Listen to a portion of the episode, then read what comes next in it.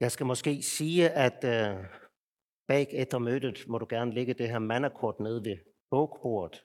Nu er det jo ikke mine, så jeg kan ikke sige, at der bare skal tage dem med hjem. Men øh, der som du tænker, ah, det vil jeg nu gerne, så tror jeg, det går. Men ellers så samler vi dem nede ved bogbordet bagefter. Nu siger jeg bogbordet. Det er jo øh, et lille bogbord, men øh, der ligger en bog, jeg selv har skrevet over Salmernes bog, hvor jeg forsøger at give en hjælp til det at bede over salmerne. Med det fokus at bede først og fremmest til Herren, som jo, da han blev menneske, bliver kaldt Jesus Kristus. Enorm rigdom at have en bønnebog, hvor jeg kan bede til Herren Jesus Kristus. Men endda stærkere, at kunne bede disse bønner sammen med min frelser. Han er jo din stedfortræder. Han bar din synd, dine sygdomme. Han ved, hvad det vil sige at være dig. Det går langt, langt ud over vores forstand, men hvor er det en rigdom for troen? Det er noget af det, jeg prøver at sætte ord på i denne bog.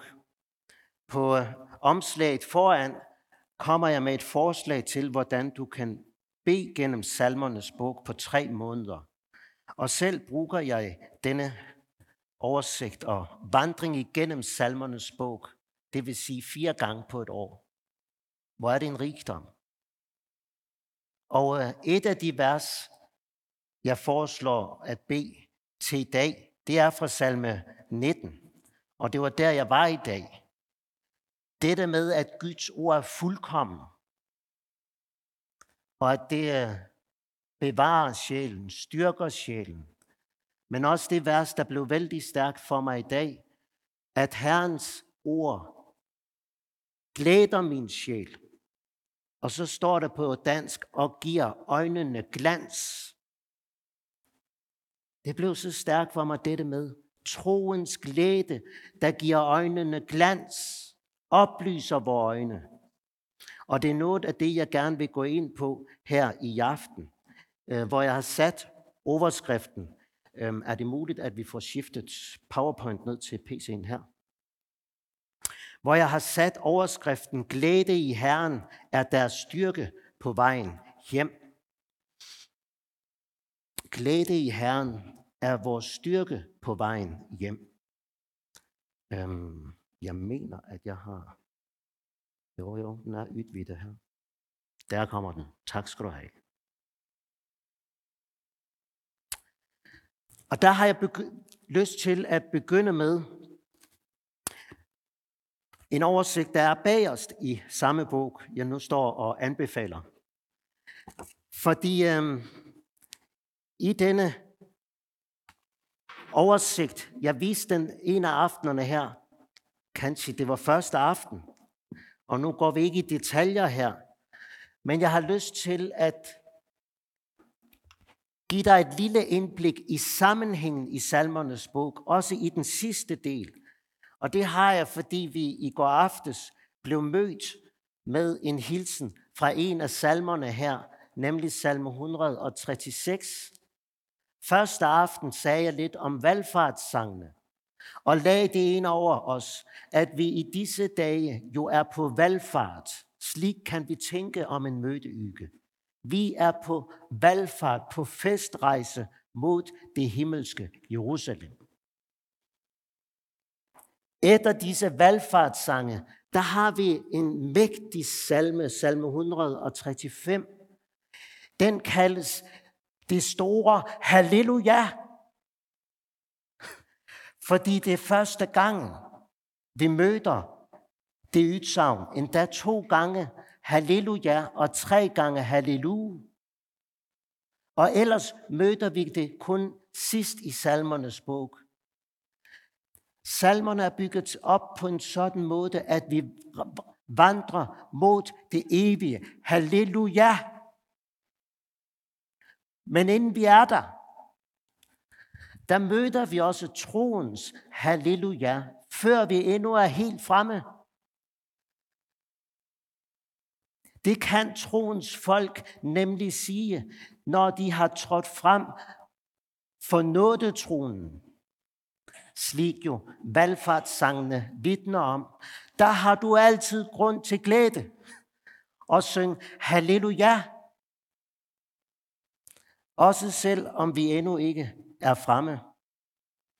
Og øhm, det er jo det, der bliver så stærkt efter valgfartssangene. Så i et hundrede og femogtredive, så bryder det ud. Halleluja, I som står i Herrens tempel, nu er de fremme. Og i lyset af Nytestamenter og Hebræerbrevet. Du som træder frem for nådens trone med frimodighed i kraft af Jesu blod. Du står i åndelig forstand samme sted og kan synge halleluja, lovpris Herrens navn. Så blev vi i går mødt med den næste salmen. Det er denne salme, hvor vi seksogtyve gange møder Herrens trofasthed varer til evig tid. Det kan også oversættes Herrens nåde varer til evig tid. Jeg må indrømme, jeg har haft det utrolig vanskeligt med den salmen. Med alle disse endeløse gentagelser. Ja, men altså, hvad skal det til for? Men når jeg nu ser det i sin sammenhæng, der er det blevet en utrolig rig salme. For på vejen op mod det himmelske Jerusalem, der synger vi om nåde, over nåde, over nåde, over nåde. En herlig salme. Selvom der er lidt mange gentagelser der. Ja. Så vi er inde i denne lovprisningsfeststemning. Det, der så er meget mærkeligt, det er, at så kommer den her salme, salme et hundrede og syvogtredive. Ved Babylons floder sad vi og græd, når vi tænkte på Sion. Det er så kontrastfyldt, så man må spørge sig selv, hvad er meningen her? Jeg synes, salme et hundrede og syvogtredive er sådan lidt en partykiller, hvis man må tillade sig at bruge et sådan udtryk. Men altså, vi har jo lige mødt denne tak og lov, og så ved Babylons floder sad vi og græd. Hvorfor skal vi i flokket have en slik salme? Det har undret mig. Men det er blevet en utrolig stærk salme, der hver gang jeg kommer dertil i løbet af et kvartal, lægger det ind over mig, som salmen her siger. Det er jo en salme, som er skrevet på et tidspunkt, hvor de var ved Babylon, og hvor profeten jo, Zakarias, forkynder, kom, kom, flygt fra Nordens land, siger Herren. Kom, slip bort, du Sions datter, du som bor hos Babylons datter. Vældig stærkt kald til at vende hjem. Men det var et ganske lille mindretal af jøderne i Babylon, der vendte hjem. De fleste blev i Babylon. Det var blevet deres hjem. Så når kaldet lød, du skal hjem, så blev de fleste i Babylon. For her var så herligt, så rigt. Og jeg tror, det er derfor, man har ved Guds ånd placeret denne salmen akkurat her. For det lyder så stærkt, hvis jeg glemmer dig, Jerusalem, som vi jo er på vej imod, så giv min højre hånd må lammes, giv min tunge må klæbe til ganen, hvis jeg ikke husker på dig. Hvis jeg ikke sætter Jerusalem over min højeste glæde. Når du så læser sådan en salme, en gang i kvartalet kanskje, så kommer spørgsmålet. Dan, hvad er i dag din højeste glæde? Det beder du lidt over. Og så minder den hellige ånd dig om, hvis det ikke er Jerusalem, ja, så gid, at min højre hånd må lammes. Det er jo voldsomt. Ja, men det er vigtigere for mig, at jeg når hjem, end med min højre hånd i behold. Giv, at min tunge må klæbe til ganen, hvis jeg glemmer dig, Jerusalem. Vi er på vandring, men vi er der ikke endnu. Og netop det perspektiv kommer så også stærkt ind i den gruppe af salmer, der er her, inden vi er helt fremme. Det er en gruppe af David, der har det perspektiv. Vi ejer det allerede. Jeg takker dig af hele mit hjerte og lovsynger dig og priser dit navn. Og du gjorde mig frimodig, i min sjæl kom der styrke. Jeg tænkte, den måtte jeg have med her, i stedet for den danske. Du fyldte mig med stolthed og gav mig styrke. Du gjorde mig frimodig, og i min sjæl kom styrke. Hvor er det skønt udsagn. Ja, men vi er der ikke endnu, selvom jeg vandrer i trængsler. Ja, det er en trængselsvandring. Men mist nu ikke målet af syne. Og heller ikke den styrke, som der er i troens glæde. Selvom jeg vandrer i trængsel, så holder du mig i live trods mine fjenders hat. Du rækker din hånd ud. Din højre hånd frelser mig. Og Guds højre hånd, det er jo Kristus. Han frelser dig. Og det er så skønt også at få en større og større fortrolighed, også i flowet i salmerne. Og vandre sammen med disse troens folk mod det himmelske Jerusalem.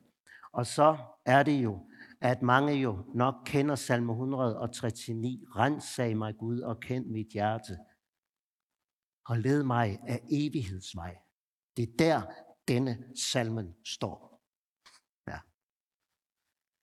Men nu er det ikke salmernes bog, vi skal fordybe os yderligere i. Men uh, dette emne, glæde i Herren er deres styrke på vejen hjem. Og der vil jeg gøre det lidt anderledes i aften. Jeg vil tage udgangspunkt i fire vers, fire steder i Bibelen. Og du kan sige, at hvert sted kunne have været øh, grundlag for en prædiken. Det tænker jeg. Men øh, jeg har alligevel valgt at gøre det på denne vis.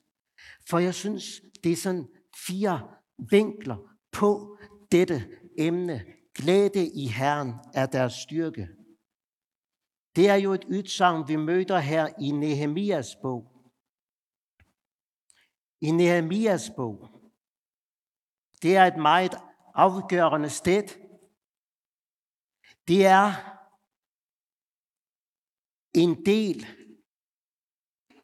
af det, at vi har fået en hellig, det vi kalder hellig skrift. Det begyndte med, at Gud gav de ti bud, de ti ord til Moses, og Gud skrev på stentavlerne med sin egen finger. Det er begyndelsen til hellig skrift. Det, som sker i Nehemias otte og ni, det er nu, at folket anerkender de fem Mosebøger som forpligtende for livet og for gudstjenesten. Det er en sådan offentlig markering. De fem Mosebøger, det er hellig skrift.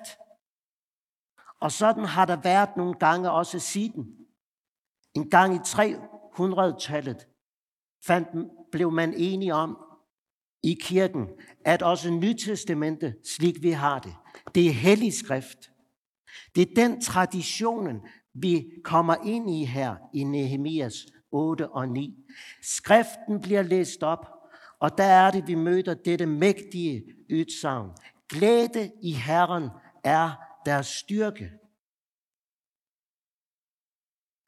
Når det gælder glæden i Herren, der er det første, jeg vil pege på, det er midlet. Guds ord. Skal du have del i glæden i Herren som din styrke, der må du høre dette ord.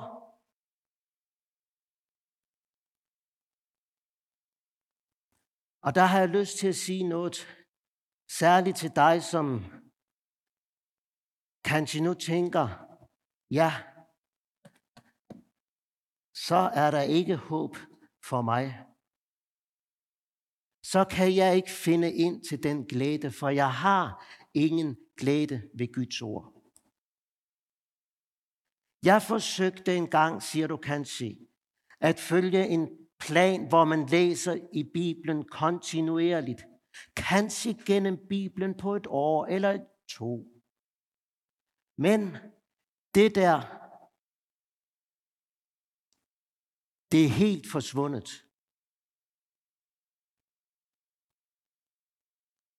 Så er der vel ikke håb for, at det kan blive min styrke. Til dig, der vil jeg sige to ting. Det første, jeg vil sige, det er, hvem siger, at du skal igennem Bibelen på et år eller to?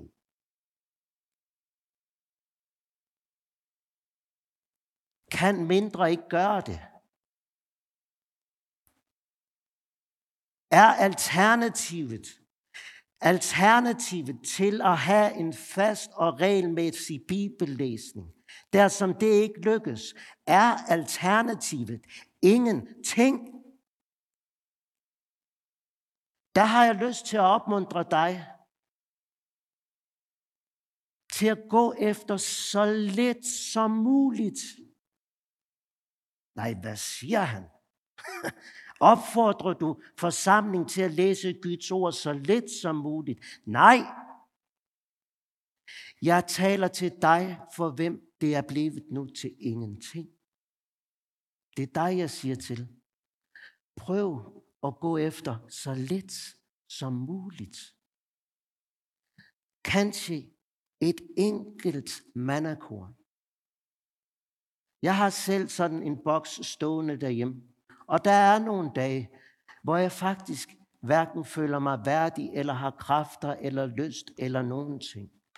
Så trækker jeg sådan enkelt ord, og så bliver det så det.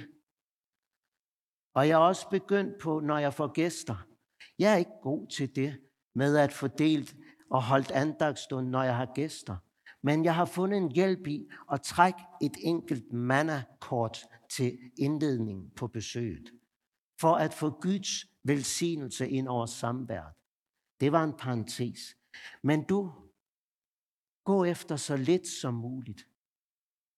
Og siger du nu til mig, et enkelt bibelvers, det er jo ikke noget. Et enkelt bibelvers, det er ingenting. Så vil jeg sige til dig, ingenting. Guds skaberkraft er i dette ord. To ord, sagde han. Bliv lys. Og der blev lys. Guds skaberkraft er i dette ord. Også der, hvor det er to ord. Og du må ikke sige, at det er ingenting. Og Guds opstandelseskraft er i dette ord. Lazarus, kom ud. Det var tre ord. Og manden blev rejst op fra de døde. Og så sidder du og tænker, det er ingenting. Når du siger slik, så må jeg sige til dig, det er vantro, og det er djævelens bedrag. Guds opstandelseskraft er i dette ord. Så igen siger jeg til dig, for hvem du er landet i ingenting. Gå nu efter så lidt som muligt. Kanskje at trække et enkelt ord. og finde ind i dette ords vidnesbyrd om Jesus. Hvordan kan det være, at glæden i Herren er vores styrke gennem dette ord? Jo, der skal vi se på et andet sted. Ja, men vi må jo først lige følge PowerPoints-planen her jo. Fordi der har jeg sat et citat ind af Olav Van Sendsted.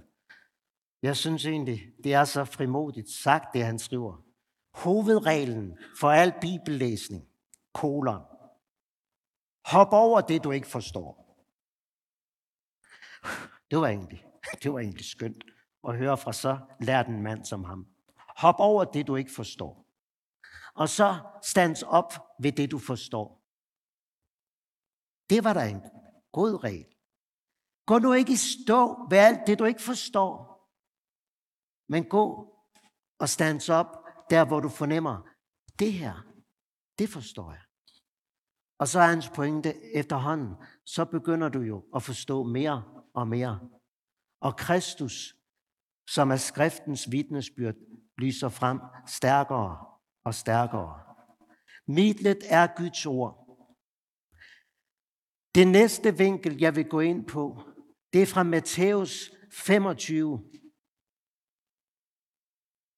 Det er jo lignelsen om de betroede talenter. Og nu er den herre kommet tilbage, som har betroet tjenerne fem, to og en talent. Og nu siger han til ham med de fem talenter. Hans herre sagde til ham, velgjort du gode og tro tjener. Du har været tro over lite. Jeg vil sætte dig over meget. Gå ind til din herres glæde.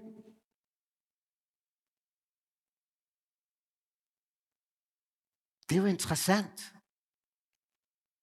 Når Jesus kommer igen, så skal du ikke gå ind og glæde dig med de andre. Ja, det skal du også. Men, men vi møder her et meget vigtigt udsagn om det at glæde sig i Herren. Det er at gå ind til Herrens glæde. Gå ind til din herres glæde. Og her har jeg lyst til at sige lidt om forskellen mellem glæden som en tilstand i Guds hjerte, og så glæden som en følelse i dit hjerte. Der er nemlig forskel. De udelukker ikke hverandre. Men hvor er det vigtigt, at du primært og først og fremmest kender til glæden i Guds hjerte. Gå ind til din herres glæde. Det bliver endda stærkere i en svensk oversættelse, hvor der står sådan, gå ind i din herres glæde. Og det er jo mit ønske og mit bøn for i aften. Åh, om der må være en, som får lov at gå ind i Herrens glæde. Vi sang det slik. Jesus, jeg med gråd vil bede, hjælp du til at troens glæde, frem for synd og sorg og må, altid overvægten få. Og det har været min bøn også for i aften. At du som oplever, at det er synden og sorgen, der har overvægten i livet dit. Og der ønsker jeg sådan, at troens glæde må få overvægten i livet dit. Og troens glæde, det er at komme ind i din herres glæde. Glæden, Herrens glæde, det er jo Jesus selv. I Guds hjerte, der er Guds egen søn. Og det, som sønnen nu er for Gud, det er sønnen i evighed. skal glæden i Herren blive din styrke. Der må du gå ind i hans glæde. Gå ind i nådens rigdom, fylde, herlighed. Gå ind i den virkelighed. Her er ingen synd, for den er dig forladt. Ingen død, for den er besejret. Ingen sygdom, for det var vores sygdomme, han bar. Gå ind og gå ind i den virkelighed. Fuldkommen renhed, hellighed i Kristus Jesus. Åh, denne glæde, den er evig, den er urokkelig, for det er Herrens glæde. Det er ikke kun noget i fremtiden. Det er nu. Det er nu, du får lov til at gå ind i denne fuldkomne glæde.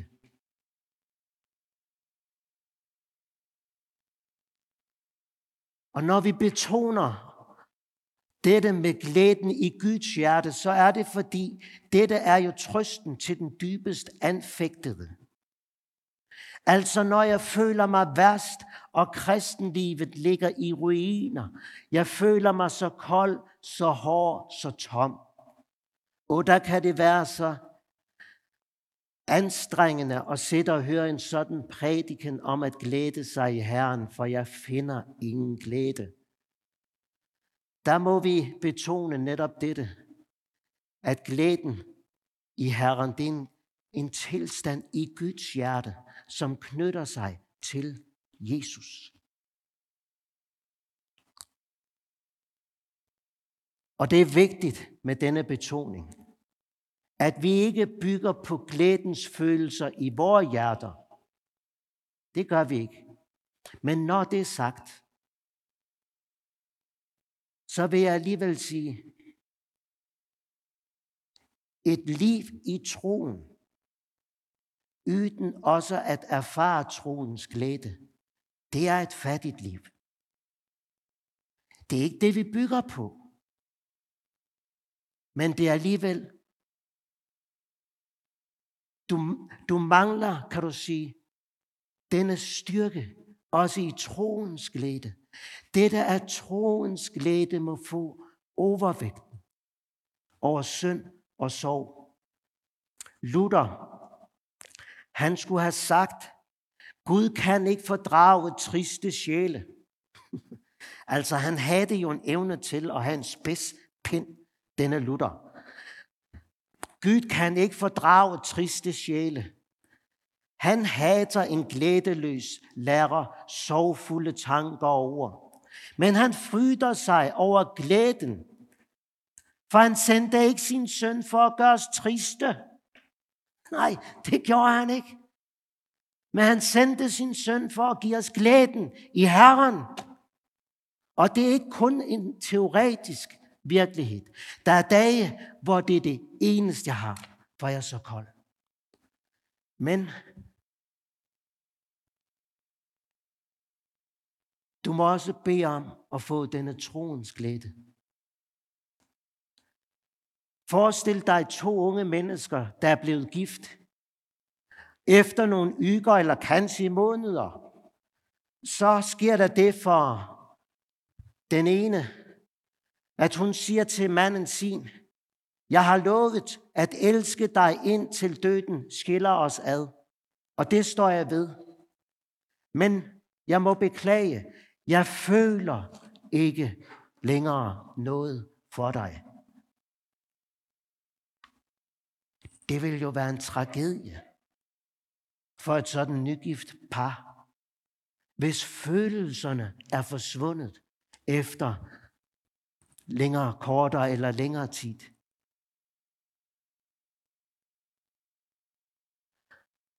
Jeg hørte en prædiken for nylig, hvor der blev fortalt om en præst, der havde et ungt par til samtale forud for bryllup og vielse. Præsten endte med at sige, jeg kan ikke vie dig, for du, og så ser han på manden, Du elsker hende jo ikke.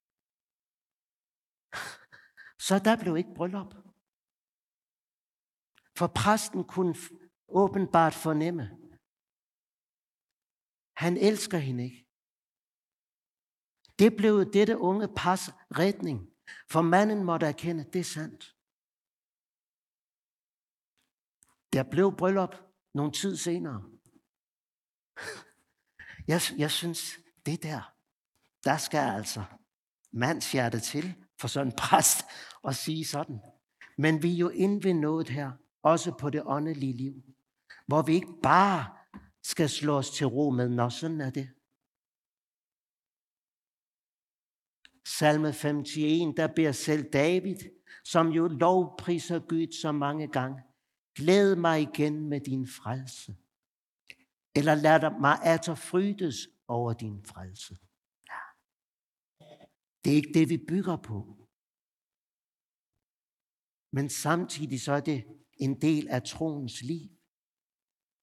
Denne glæde. Og det er at finde ind i Herrens glæde. Indholdet i Herrens glæde. Det vil jeg sige lidt om ud fra det tredje sted. Det er fra Lukas evangeliet kapitel femten, hvor vi hører om det fortabte for, det fortabtes sauer. Øhm, hvor Jesus jo siger, Lukas femten syv, slik skal der være større glæde i himlen over en synder, som omvender sig. Altså, jeg har sagt noget om midlet til at finde ind i glæden i Herren, nemlig Guds ord. Jeg har understreget, at glæden, det er Herrens glæde. Og forskellen på glæden i Guds hjerte og i dit hjerte. Nu prøver vi at sætte lidt flere ord på glædens indhold hos Herren eller i himlen. Og mit rationale, min tanke her, det er jo, at det, som er glæde i himlen, må jo også være Herrens glæde. Det tænker jeg, vi kan blive enige om. Det, som er glæde i himlen, det, som du må gå ind i. Hvad er det i himlen? Det er, når en synder omvender sig. Og her er vi kanskje inde ved noget af det, der er troens største kamp. For når jeg trænger til at omvende mig, altså vende mig fra en retning til en anden, og kanskje dagligt erfare, der er noget, jeg må vende mig fra, der oplever jeg det som nederlag.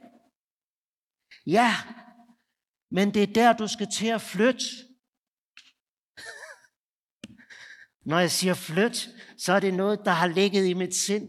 Jeg kan ikke gå ind på salmen, men det, jeg blev mødt med dette, med at jeg skal flytte. Og det har jeg lyst til også at understrege her. Jeg er ved at flytte, men det tager noget tid. For jeg har så mange tanker, der skal flyttes. Jeg er så fat svag. Men pointen her, det er, åh, hvor har jeg brug for i tanke og i sind at flytte ind i min Herres glæde. Flytte fra det, som jeg kan finde som glæde på jord, ind i det, som man glæder sig over i himlen. Ja, og jeg er spændt på, hvor mange flyttedage jeg skal bruge på dette. Og kanskje det først er, når jeg er helt fremme. Så siger jeg, ja, nu er jeg her. Nu er jeg hjemme. Og øvelsen, det er at finde ind i glæden i himlen. At en synder omvender sig. Det er ikke nederlag. Det er ikke tilbagegang. Nej, det er glæden i himlen. Men hvordan kan man i himlen glæde sig over, at vi ikke kan finde ud af det? Det er fordi i himlen, der er man optaget af, om Jesus bliver stor for dig. Ja, det er derfor, de glæder sig i himlen. Nu er der et menneske, der igen trænger til Jesus. Du tænker kanskje og beder os om, åh Gud, kunne den dag ikke snart komme, hvor jeg kunne blive fri for at gøre synd i mit liv? Men det er ikke den glæde, de spejder efter i himlen. Nej, siger Guds ord, du tager fejl. I himlen er glæden større, når du dag for dag trænger til syndernes forladelse i dit liv.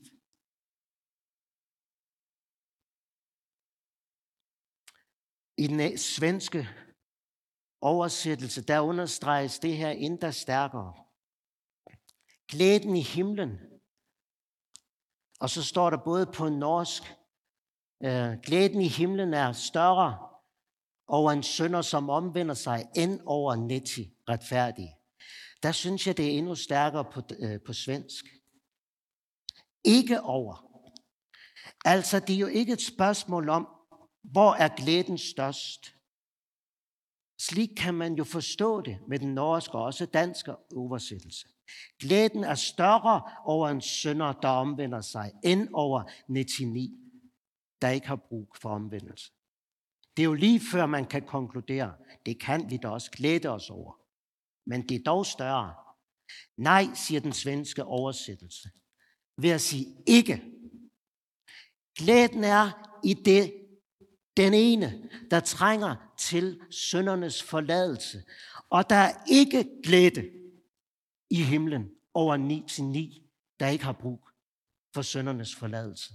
Det er der ikke. Jeg håber, du fornemmer, det er endda stærkere med dette ikke. Der er ikke glæde i himlen over et menneske, som ikke trænger Jesus, og som kan leve uden Jesus. Det er der ikke. Din selvretfærdige natur glæder sig i vantro, når du når dertil, at jeg ikke trænger Jesus. Sådan er din selvretfærdige natur. Åh, om jeg kunne nå frem til ikke at trænge Jesus. Men der vil jeg sige dig, der er der ingen glæde i himlen længere. Vejen frem for dig, også i kampen mod synden, det er, at du i troen bliver et med glæden i himlen. Et med Herrens glæde. At Jesu, Guds søns blod, renser dig for al synd. Og bed nu Guds ånd om at flytte dig ind i Herrens glæde. Her får du kraften, styrken på vejen hjem. Det er kraften til frelse, men det er også kraften til al gudfrygtig vandring på vejen op og hjem mod det himmelske Jerusalem. Det er det. Og jeg har lyst til at understrege det endda en gang. Glæde i himlen. Og nu har jeg talt om det ind i livet dit. Jeg har lyst til også lige at udvide det og understrege, også for Guds folk, hvad er det, der er glæde i himlen? Og finder vi glæden som Guds folk i samme virkelighed? I himlen glæder man sig over en. Ja, men når Guds folk samles på jord og kalder på møde, og der kanskje kun kommer to eller tre, der tænker vi, det var småt. Jo, jo, det var få, men det er ikke småt. Det er stort. Om der er to der, der er sammen i Jesu navn og finder glæden i Jesu navn, så er det himmel på jorden. Når glæden i Herren forsvinder, der bliver vi så optaget af din etini. I himlen er der større glæde over én synder, og ikke over netini retfærdige. Men når glæden i Herren forsvinder, der finder Guds folk sin glæde i at se netini mennesker. Det var et godt møde i aften. Der var netini til møde. Kanskje du kommer hjem og siger det til konen eller manden din. Der var netini mennesker til møde. Jamen i himlen spørger man ikke efter netini, men de spørger efter, var der nogen, der gik hjem med glæden i Herren som deres styrke? Når glæden i Herren forsvinder, der finder Guds folk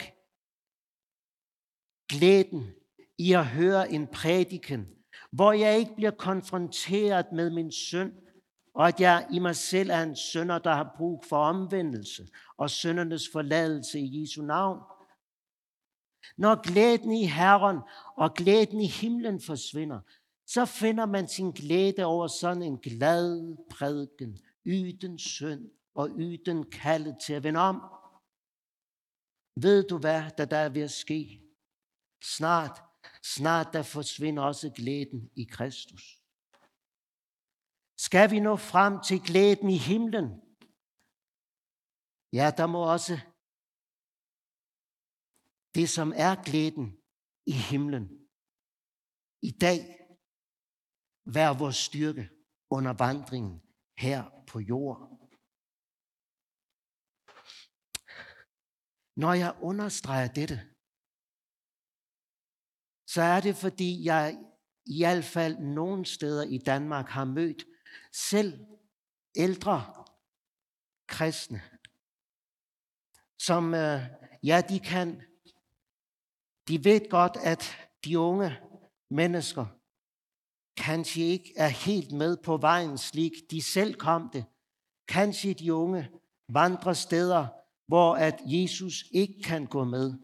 Og kanskje de unge mennesker lever på en vis, hvor man må sige, det er i strid med Guds ord. Men kan disse ældre så sige, de kommer dog til ungdomsmøde en gang imellem. Det må vi glæde os over. Der vil jeg sige, nej, der glæder du dig for tidligt. Jamen må vi ikke glæde os over, at de kommer ind under Guds ord? Det må vi bede om. Men det er endnu ikke glæden i himlen, før også næste generation har fundet ind til livet i Jesus. Og der er jeg bange for, at vi nogle gange glæder os for tidligt.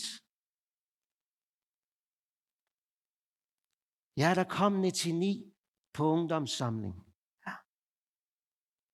Var der nogen blandt de netini, der havde brug for at vende om og modtage syndernes forladelse?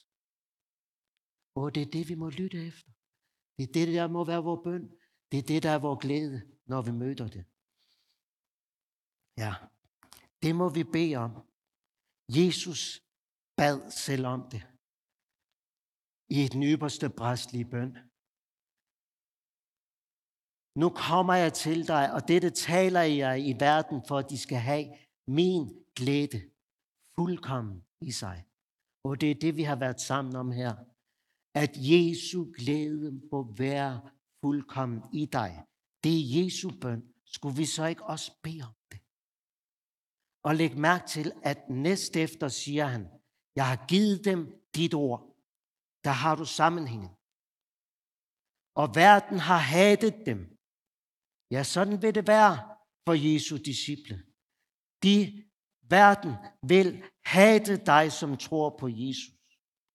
Ja, verden vil lægge love til hindring for dig.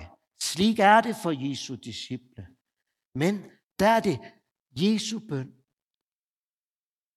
Ikke at du skal gribes af mismod, men at hans glæde må være i dig. Verden hader dem, fordi de ikke er af verden, ligesom jeg ikke er af den. Ja. Og så skal jeg slutte med det sidste. Fra Lukas ti.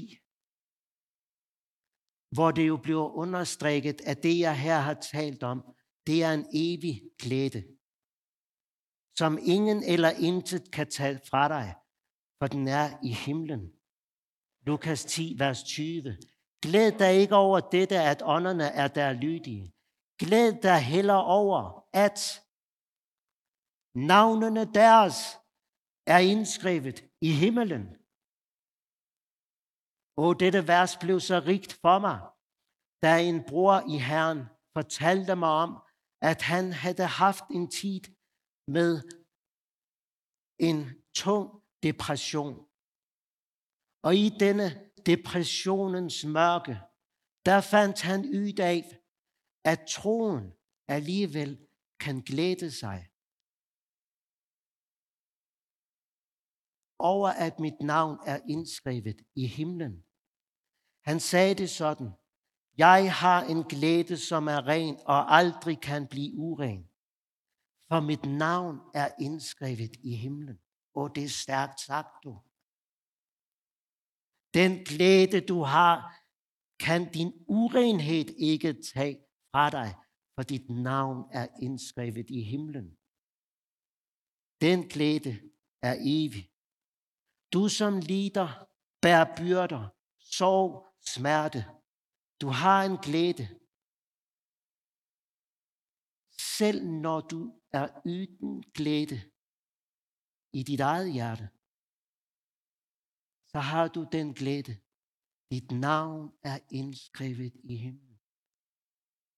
Det betyder, at du er borger i himlen. Du, du har adgang til himlen. Du har taleret der.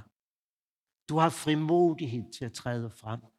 Også der, hvor det bare bliver med suk, for dit navn er indskrevet i himlen. Ja, det er vor glæde i Herren. Det er vores styrke på vejen hjem. Lad os bede. O Jesus, hvor er det godt at høre dig til. Selv når vi på vandringen går gennem mange trængsler, giv os da denne troens glæde, at Jesus er min, og jeg er hans. Ræk os denne glæde igen og igen. Også gennem de sange, du har velsignet os med. Amen.